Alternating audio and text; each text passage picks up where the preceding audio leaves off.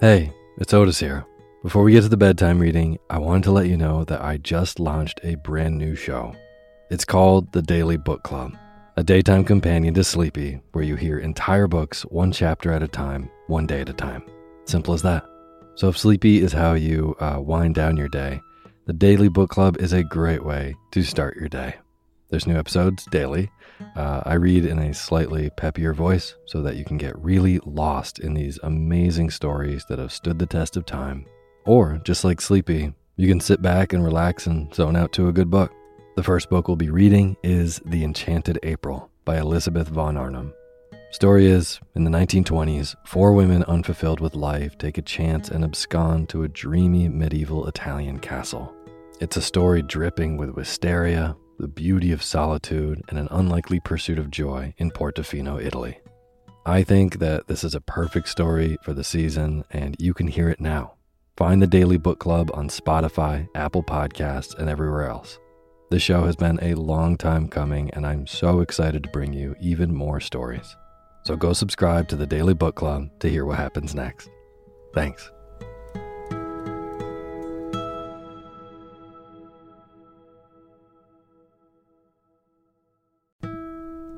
This episode of Sleepy is proudly sponsored by ButcherBox. If you've listened to Sleepy for a while, you know that I love good food, eating well, and treating my body right so that I can take on my days. Well, ButcherBox helps you do exactly that. They deliver super high quality, 100% grass fed beef, free range organic chicken, crate free pork, and wild caught seafood right to your door. It's humanely raised, no antibiotics or added hormones. They have a huge variety to choose from. They are excellent deals. They've got recipes and guides and tips included, and there's free shipping, always. Eating well is a huge factor in getting a good night's sleep, as is sometimes saving the trip to the grocery store and taking some stress out of your daily schedule. I have been loving these deliveries for those reasons. Been cooking up their uh, steak tips with eggs in the morning, with butter and scallions and soy sauce, and I also made a delicious brine chicken roast with lemon parsley gravy. So good. The prices for this kind of quality and convenience is really impressive. Uh, yeah, ButcherBox has made me very happy. So sign up at butcherbox.com slash sleepy and get our special deal. ButcherBox is offering our listeners a free for a year offer plus an additional $20 off. Choose salmon, chicken breast, or steak tips free in every order for a year. Sign up today at butcherbox.com slash sleepy and use code SLEEPY to choose your free for a year offer. Plus, get $20 off your first order. butcherbox.com slash sleepy. Eat well, sleep well.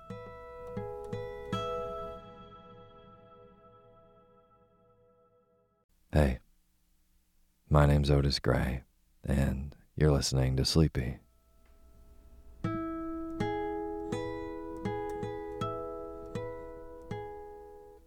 Podcast where I read old books to help you get to sleep, and a proud member of the Airwave Podcast Network. I have got a wonderful, snoozy bedtime story for you tonight. But before we get to tonight's reading, I just want to thank all of our patrons on patreon.com. Ellis Bell, Jeremy Frank, and Kita Kudapa, Catherine Kingfisher, and lastly, Geo and her daughter Poppy, who is 10 and apparently loves listening to the show. Thank you all so, so much for donating and being a part of making the Sleepy Podcast. And for anyone who doesn't know, all of these wonderful names that I just read are brand new patrons on patreon.com which is a wonderful site where you can go and support creators of the work that you like. So, if this show has helped you get a better night's sleep and maybe wake up more refreshed the next day, consider going to patreon.com slash sleepy radio and donating even a dollar a month.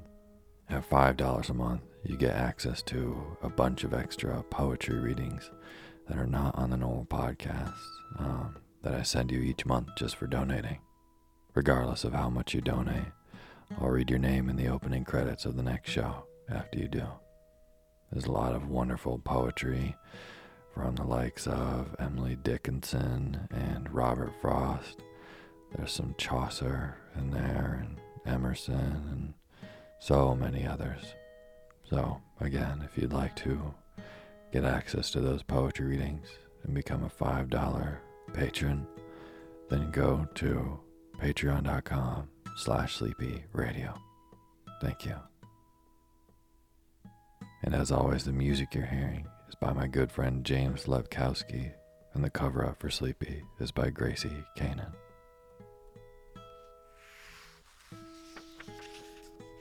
Tonight, I have a book that is, I think, very appropriate to end this month on. Little collection by Louisa May Alcott, who many of you probably know as the writer of Little Women.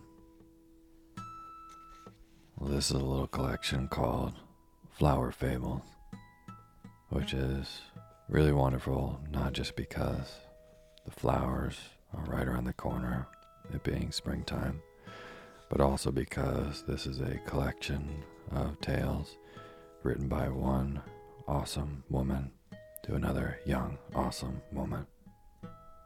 This compilation of stories was written by Louisa May Alcott for a young girl named Ellen Emerson, who was Ralph Waldo Emerson's daughter.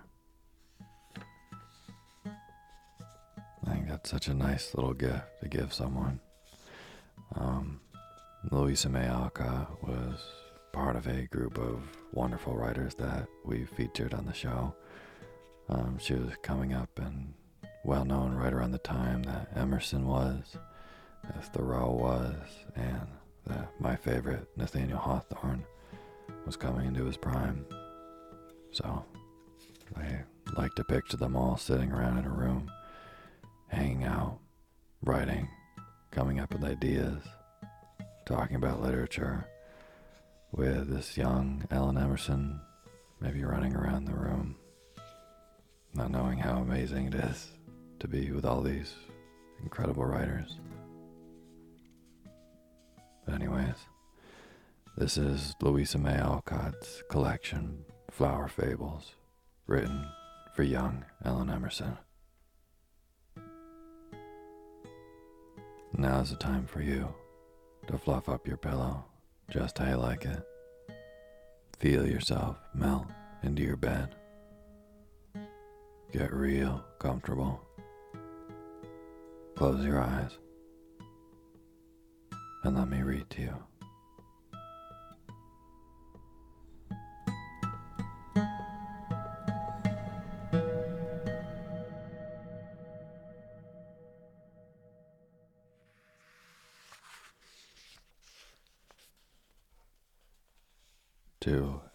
Emerson, for whom they were fancied.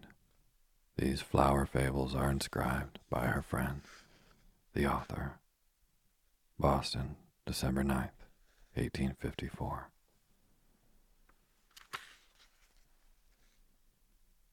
The Frost King, or The Power of Love. Three little fairies sat in the fields eating their breakfast each among the leaves of her favorite flower, daisy, primrose, and violet, were as happy as elves need be. The morning wind gently rocked them to and fro, and the sun shone warmly down upon the dewy grass, where butterflies spread their gay wings, and bees with their deep voices sung among the flowers, while the little birds hopped merrily about to peep at them. On a silvery mushroom was spread the breakfast. Little cakes of flower dust lay on a broad green leaf beside a crimson strawberry, which with sugar from the violet and cream from the yellow milkweed made a fairy meal, and their drink was the dew from the flower's bright leaves. Ah me, sighed Primrose, throwing herself languidly back. How warm the sun grows. Give me another piece of strawberry, and then I must hasten away to the shadow of the ferns. But while I eat, dear Violet, why are you all so sad? I have scarce seen a happy face since my return from Roseland. Dear friend, what means it? I will tell you, replied little Violet, the tears gathering in her soft eyes. Our good queen is ever striving to keep the dear flowers from the power of the cruel Frost King. Many ways she tried, but all have failed. She has sent messengers to his court with costly gifts, but all have returned sick for want of sunlight, weary and sad. We have watched over them, heedless of sun or shower, but still his dark spirits do their work, and we are left to weep over their blighted blossoms. Thus have we striven in vain, and this night our queen holds council for the last time.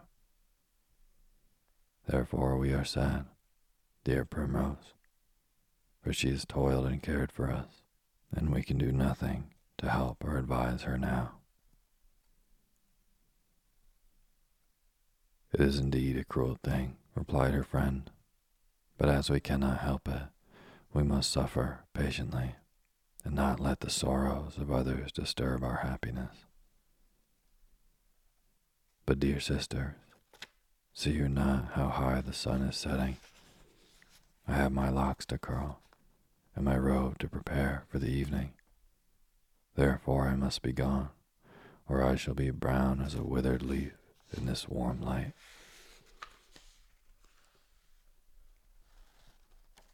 So, gathering a tiny mushroom for a parasol, she flew away. Daisy soon followed, and Violet was left alone. Then she spread the table afresh, and to it came fearlessly the busy ant and bee, gay butterfly and bird, even the poor blind mole and humble worm were not forgotten. And with gentle words she gave to all, while each learned something of their kind little teacher, and the love that made her own heart bright shone alike on all. The ant and bee learned generosity, the butterfly and bird contentment, the mole and worm confidence in the love of others, and each went to their home better for the little time that they had been with Violet. Evening came, and with it troops of elves to counsel their good queen, who, seated on her mossy throne, looked anxiously upon the throng below, whose glittering wings and rustling robes gleamed like many colored flowers. At length she rose, and amid the deep silence spoke thus Dear children, let us not tire of a good work. Hard though it be and wearisome, Think of the many little hearts that in their sorrow look to us for help. What would the green earth be without its lovely flowers? And what a lonely home for us. Their beauty fills our hearts with brightness, and their love with tender thoughts. Ought we then to leave them to die uncared for and alone? They give to us their all Ought we not to toil unceasingly, that they may bloom in peace within their quiet homes? We have tried to gain the love of the stern frost king, but in vain. His heart is as hard as his own icy land. No love can melt, no kindness bring it back to sunlight and to joy. How then May we keep our frail blossoms from his cruel spirits.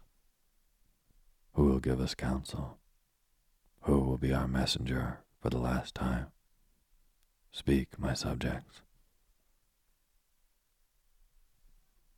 Then a great murmuring arose, and many spoke, some for costlier gifts, some for war, and the fearful counseled patience and submission.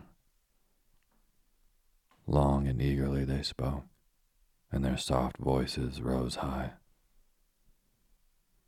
Then sweet music sounded on the air, and the loud tones were hushed, as in wondering silence the fairies waited what should come.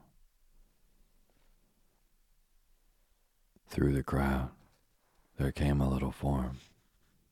A wreath of pure white violets lay among the bright locks that fell so softly around the gentle face, where a deep blush glowed, as, kneeling at the throne, little Violet said, Dear Queen, we have bent to the Frost King's power.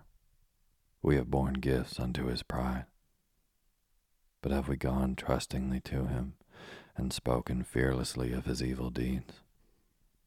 Have we shed the soft light of unwearied love around his cold heart, and with patient tenderness shown him how bright and beautiful love can make even the darkest lot? Our messengers have gone fearfully, and with cold looks and courtly words offered him rich gifts, things he cared not for, and with equal pride as he sent them back. Then let me, the weakest of your band, go to him, trusting in the love I know lies hidden in the coldest heart. I will bear only a garland of our fairest flowers.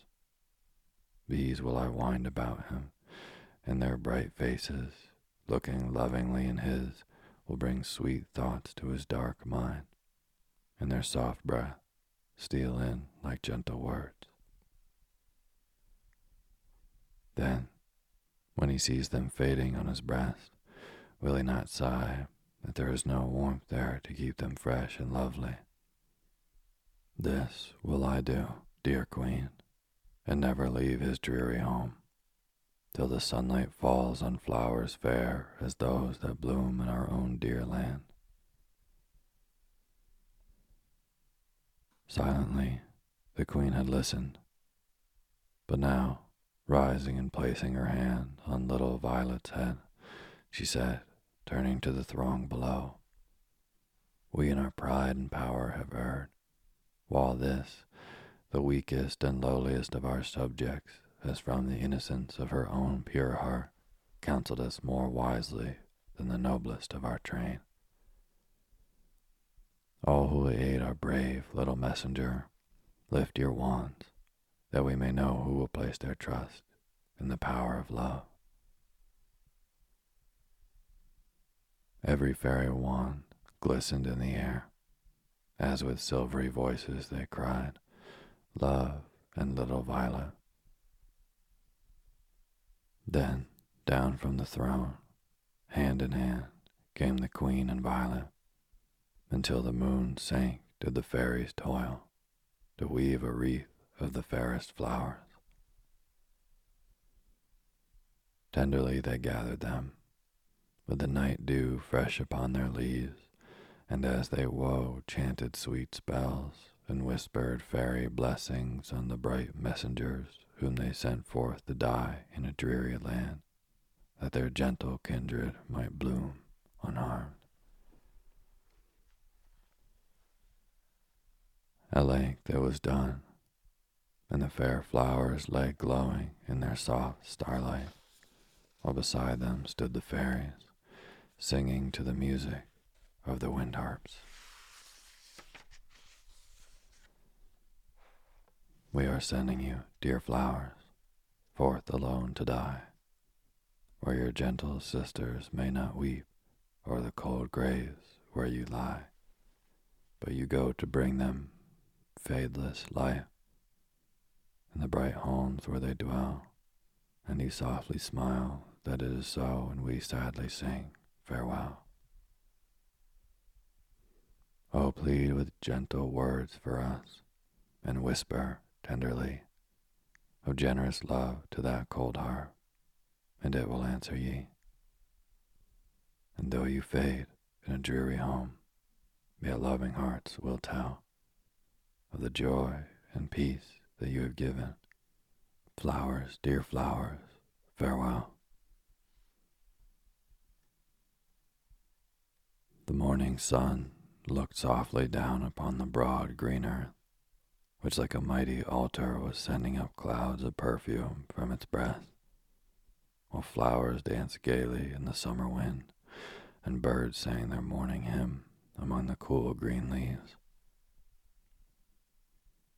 Then high above, on shining wings, soared a little form. The sunlight rested softly on the silken hair, and the winds fanned lovingly the bright face and brought the sweetest odors to cheer her on.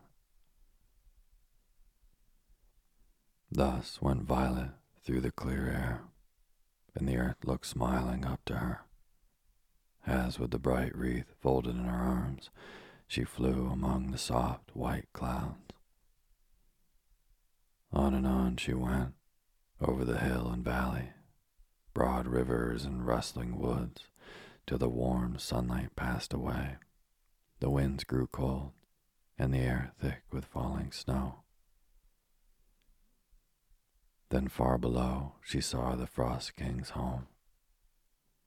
Pillars of hard gray ice supported the high arched roof, hung with crystal icicles. Dreary gardens lay around, filled with withered flowers and bare drooping trees, while heavy clouds hung low in the dark sky, and a cold wind murmured sadly through the wintry air. With a beating heart, Violet folded her fading wreath more closely to her breast, and with weary wings flew onward to the dreary palace. Here, before the closed doors, stood many forms with dark faces and harsh, discordant voices, who sternly asked the shivering little fairy why she came to them. Gently she answered, telling them her errand beseeching them to let her pass ere the cold wind blighted her frail blossoms. Then they flung wide the doors, and she passed in. Walls of ice, carved with strange figures, were around her. Glittering icicles hung from the high roof, and soft white snow covered the hard floors. On a throne hung with clouds sat the Frost King. A crown of crystals bound his white locks, and a dark mantle wrought with delicate frostwork was folded over his cold breast.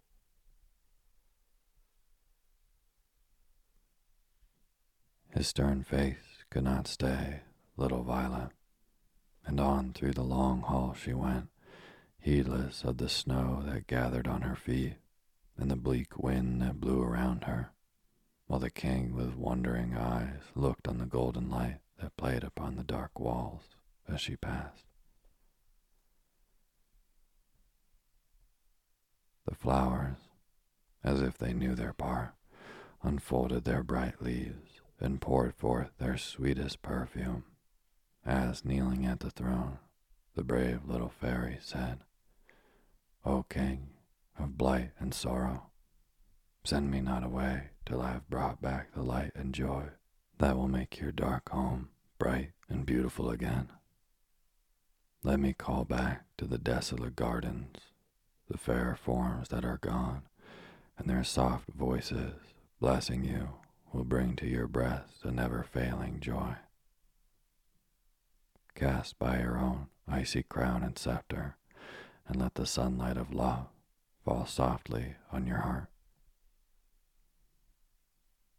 Then will the earth bloom again in all its beauty, and your dim eyes will rest only on fair forms, while music shall sound through these dreary halls, and the love of grateful hearts be yours.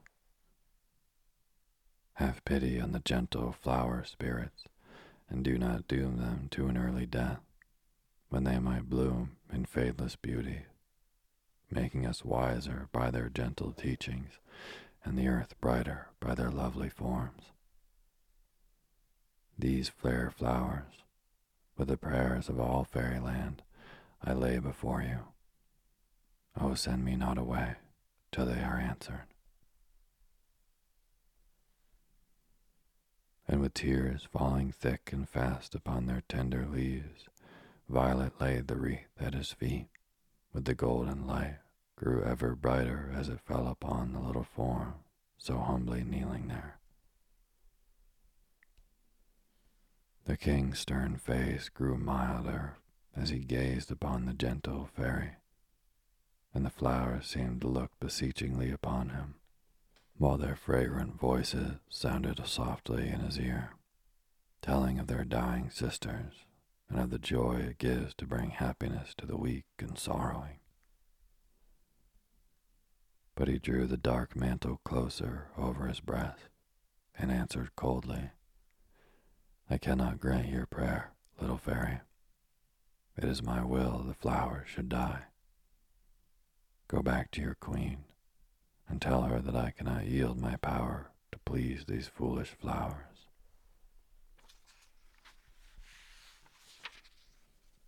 Then Violet hung the wreath above the throne, and with weary foot went forth again out into the cold, dark gardens, and still the golden shadows followed her, and wherever they fell, flowers bloomed and green leaves rustled.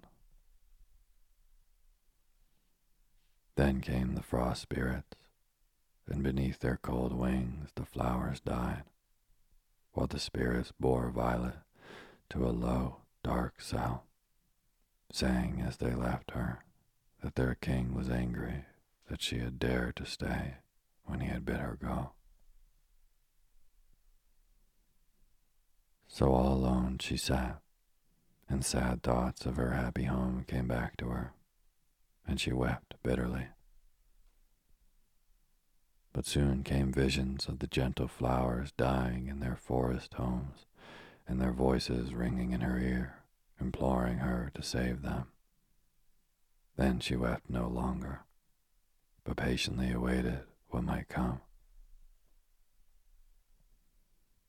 Soon the golden light gleamed faintly through the cell, and she heard little voices calling for help. And high up among the heavy cobwebs hung poor little flies struggling to free themselves while their cruel enemies sat in their nets, watching their pain. With her wand, the fairy broke the bands that held them, tenderly bound up their broken wings, and healed their wounds, while they lay in the warm light and feebly hummed their thanks to their kind deliverer. Then she went to the ugly brown spiders, and in gentle words told them how in fairyland their kindred spun all the elven claw, and in return the fairies gave them food, and then how happily they lived among the green leaves, spinning garments for their neighbors. And you too, said she, shall spin for me, and I will give you better food than helpless insects. You shall live in peace, and spin your delicate threads into a mantle for the stern king and I will weave golden threads amid the gray that when folded over his cold heart, gentle thoughts may enter in and make it their home. And while she gaily sung, the little weavers spun about their silken threads. The flies on glittering wings flew lovingly above her head, and over all the golden light shone softly down. When the frost spirits told their king, he greatly wondered and often stole to look at the sunny little room where friends and enemies worked peacefully together. Still the light grew brighter and floated out into the cold air where it hung like bright clouds above the dreary gardens, whence all the spirit's power could not drive it, and green leaves budded on the naked trees, and flowers bloomed but the spirits heaped snow upon them, and they bowed their heads and died. At length the mantle was finished, and amid the gray threads shone golden ones, making it bright, and she sent it to the king, entreating him to wear it, for it would bring peace and love to dwell within his breast. But he scornfully threw it aside and bade his spirits take her to a colder cell, deep in the earth, and there with harsh words they left her. Still she sang gaily on, and the failing drops kept time so musically that the king in his cold ice halls wondered at the low, sweet sounds that came stealing up to him. Thus Violet dwelt, and each day the golden light grew stronger, and from among the crevices of the rocky walls came troops of little velvet coated moles, praying that they might listen to the sweet music and lie in the warm light. We lead, said they, a dreary life in the cold earth. The flower roots are dead, and no soft dews descend for us to drink. No little seed or leaf can we find. Ah, good fairy, let us be your servants. Give us but a few crumbs of your daily bread, and we will do all in our power to serve you. And Violet said, Yes. So day after day they labor to make a pathway through the frozen earth, that she might reach the roots of the withered flowers. And soon, wherever through the dark galleries she went, the soft light fell upon the roots of flowers, and they with new life spread forth in the warm ground, and forced fresh sap to the blossoms above. Brightly they bloomed and danced in the soft light, and the frost spirits tried in vain to harm them. For when they came beneath the bright clouds, their power to do evil left them. From his dark castle, the king looked out on the happy flowers who nodded gaily to him, and in sweet colors strove to tell him of the good little spirit who toiled so faithfully below that they might live. And when he turned from the brightness without to his stately palace, it seemed so cold and dreary that he folded Violet's mantle around him and sat beneath the faded wreath upon his ice carved throne, wondering at the strange warmth that came from it, till at length he bade his spirits bring the little fairy from her dismal prison. Soon they came hastening back, and prayed him to come and see how lovely the dark cell had grown.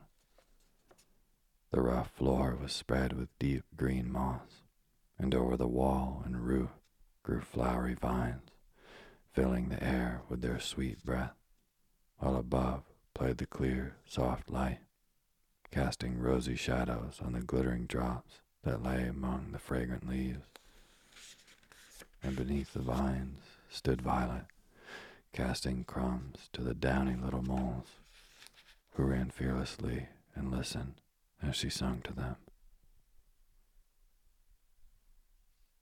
When the old king saw how much fairer she had made the dreary cell than his palace rooms, gentle thoughts within whispered him to grant her prayer and let the little fairy go back to her friends and home. But the frost spirits breathed upon the flowers and bid him see how frail they were and how useless they were to a king. Then the stern, cold thoughts came back again, and he harshly bid her follow him. With a sad farewell to her little friends, she followed him, and before the throne awaited his command. When the king saw how pale and sad the gentle face had grown, how thin her robe and weak her wings, and yet how lovingly the golden shadows fell around her and brightened as they lay upon the wand, which, guided by patient love, had made his once desolate home so bright. He could not be so cruel to the one who had done so much for him. And in kindly tone he said, Little fairy, I offer you two things, and you may choose between them. If I will vow never more to harm the flowers you may love, will you go back to your own people and leave me and my spirits to work our will on the other flowers that bloom? The earth is broad, and we can find them in any land. Then why should you care what happens to their kindred if your own are safe? Will you do this? Ah, answered Violet sadly. Do you not know that beneath the flower's bright leaves there beats a little heart that loves and sorrows like our own? And can I, heedless of their beauty, doom them to pain and grief, that I might save my own dear blossoms from the cruel foes to which I leave them? Ah, no.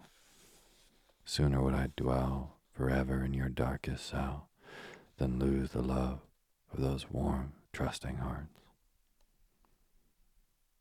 Then listen, said the king, to the task I give you.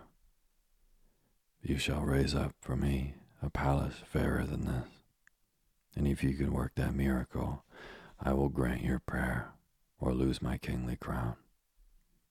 And now go forth and begin your task. My spirit shall not harm you, and I will not wait till it is done before I blight another flower.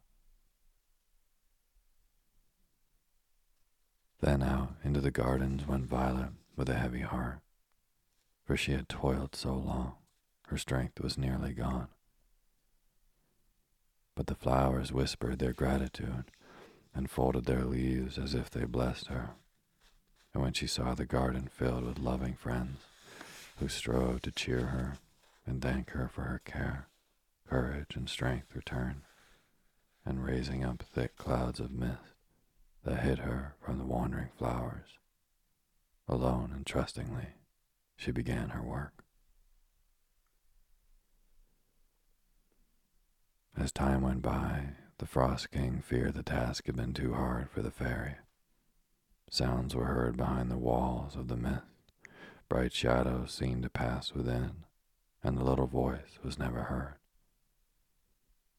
Meanwhile, the golden light had faded from the garden. The flowers bowed their heads, and all was dark and cold as when the gentle fairy came. And to the stern king, his home seemed more desolate and sad, for he missed the warm light, the happy flowers, and more than all, the gay voice and bright face of little Violet. So he wandered through his dreary place, wondering how he had been content to live before without sunlight and love.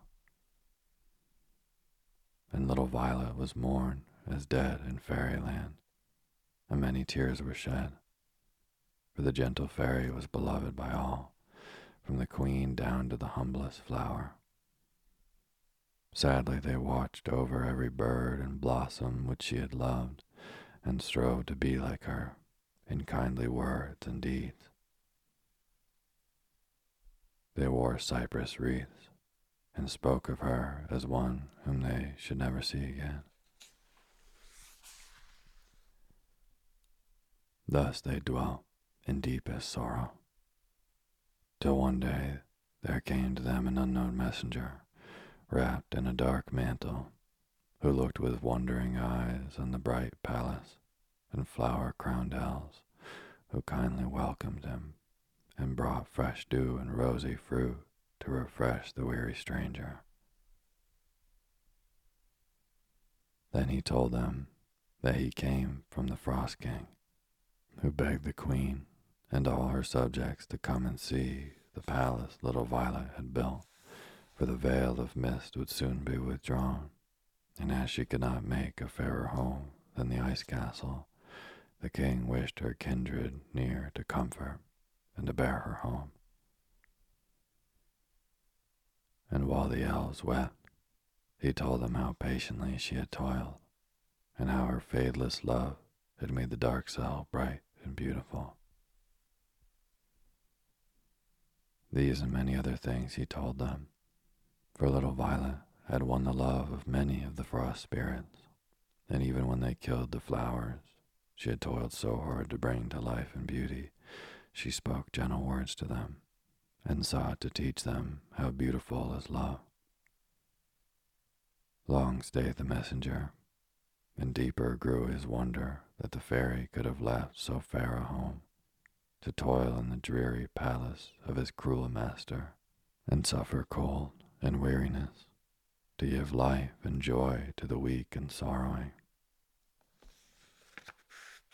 When the elves had promised that they would come, he bade farewell to happy fairyland and flew sadly home. My last the time arrived, and out in his barren garden, under a canopy of dark clouds, sat the Frost King before the misty wall, behind which were heard low, sweet sounds as of rustling trees and warbling birds. Soon through the air came many colored troops of elves. First the queen, known by the silver lilies on her snowy robe and the bright crown in her hair, beside whom flew a band of elves in crimson and gold, making sweet music on their flower trumpets, while all around, with smiling faces and bright eyes, fluttered her loving subjects. On they came, like a flock of brilliant butterflies, their shining wings and many colored garments sparkling in the dim air. And soon the leafless trees were gay with living flowers, and their sweet voices filled the gardens with music. Like his subjects, the king looked on the lovely elves, and no longer wondered that little Violet wept and longed for her home. Darker and more desolate seemed his stately home, and when the fairies asked for flowers, he felt ashamed that he had none to give them. At length, a warm wind swept through the gardens, and the mist clouds passed away, while in silent wonder looked the Frost King and the elves upon the scene before them. Far as I could reach were tall green trees whose drooping boughs made graceful arches, through which the golden light shone softly, making bright shadows on the deep green moss below, where the fairest flowers waved in the cool wind and sang in their low, sweet voices, How beautiful is love. Flowering vines folded their soft leaves around the trees, making green pillars of their rough trunks. Fountains drew their bright waters to the root, and flocks of silver winged birds flew singing among the flowers or brooded lovingly above their nests. Doves with gentle eyes cooed among the green leaves Snow white clouds floated in the sunny sky, and the golden light, brighter than before, shone softly down. Soon through the long aisles came Violet, flowers and green leaves rustling as she passed. On she went to the Frost King's throne, bearing two crowns, one of sparkling icicles, the other of pure white lilies and kneeling before him said, My task is done, and thanks to the spirits of earth and air, I have made as fair a home as elfin hands can form.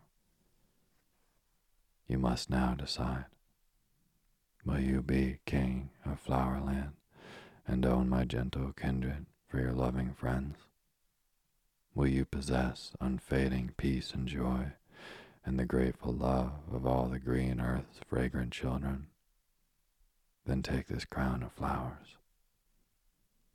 But if you can find no pleasure here, go back to your own cold home and dwell in solitude and darkness where no ray of sunlight or of joy can enter.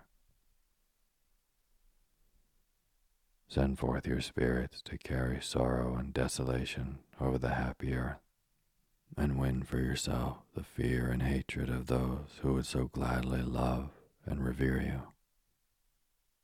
Then take this glittering crown, hard and cold as your own heart will be, if you will shut out all that is bright and beautiful. Both are before you. Choose. The old king looked at the little fairy and saw how lovingly the bright shadows gathered round her, as if to shield her from every harm. The timid birds nestled in her bosom, and the flowers grew fairer as she looked upon them, while her gentle friends, with tears in their bright eyes, folded their hands beseechingly and smiled on her. Kind thought came thronging to his mind, and he turned to look at the two palaces. Violet, so fair and beautiful, with its rustling trees, calm sunny skies, and happy birds and flowers, all created by her patient love and care. His own, so cold and dark and dreary, his empty gardens where no flowers could bloom, no green trees dwell, or gay birds sing, all desolate and dim. And while he gazed, his own spirits, casting off their dark mantles, knelt before him and besought him not to send them forth to blight the things the gentle fairies loved so much. We have served you long and faithfully, said they. Give us now our freedom, that we may learn to be beloved by the sweet flowers we have harmed so long. Grant the little fairy's prayer, and let her go back to her own dear home. She has taught us that love is mightier than fear. Choose the flower crown, and we will be the truest subjects you ever had. Then, amid a burst of wild, sweet music, the Frost King placed the flower crown on his head and knelt to little Violet. While far and near, over the broad green earth, sounded the voices of flowers, singing their thanks to the gentle fairy, and the summer wind was laden with perfumes, which they sent as tokens of their gratitude. And wherever she went, Old trees bent down to fold their slender branches round her. Flowers laid their soft faces against her own and whispered blessings. Even the humble moss bent over the little feet and kissed them as they passed. The old king, surrounded by the happy fairies,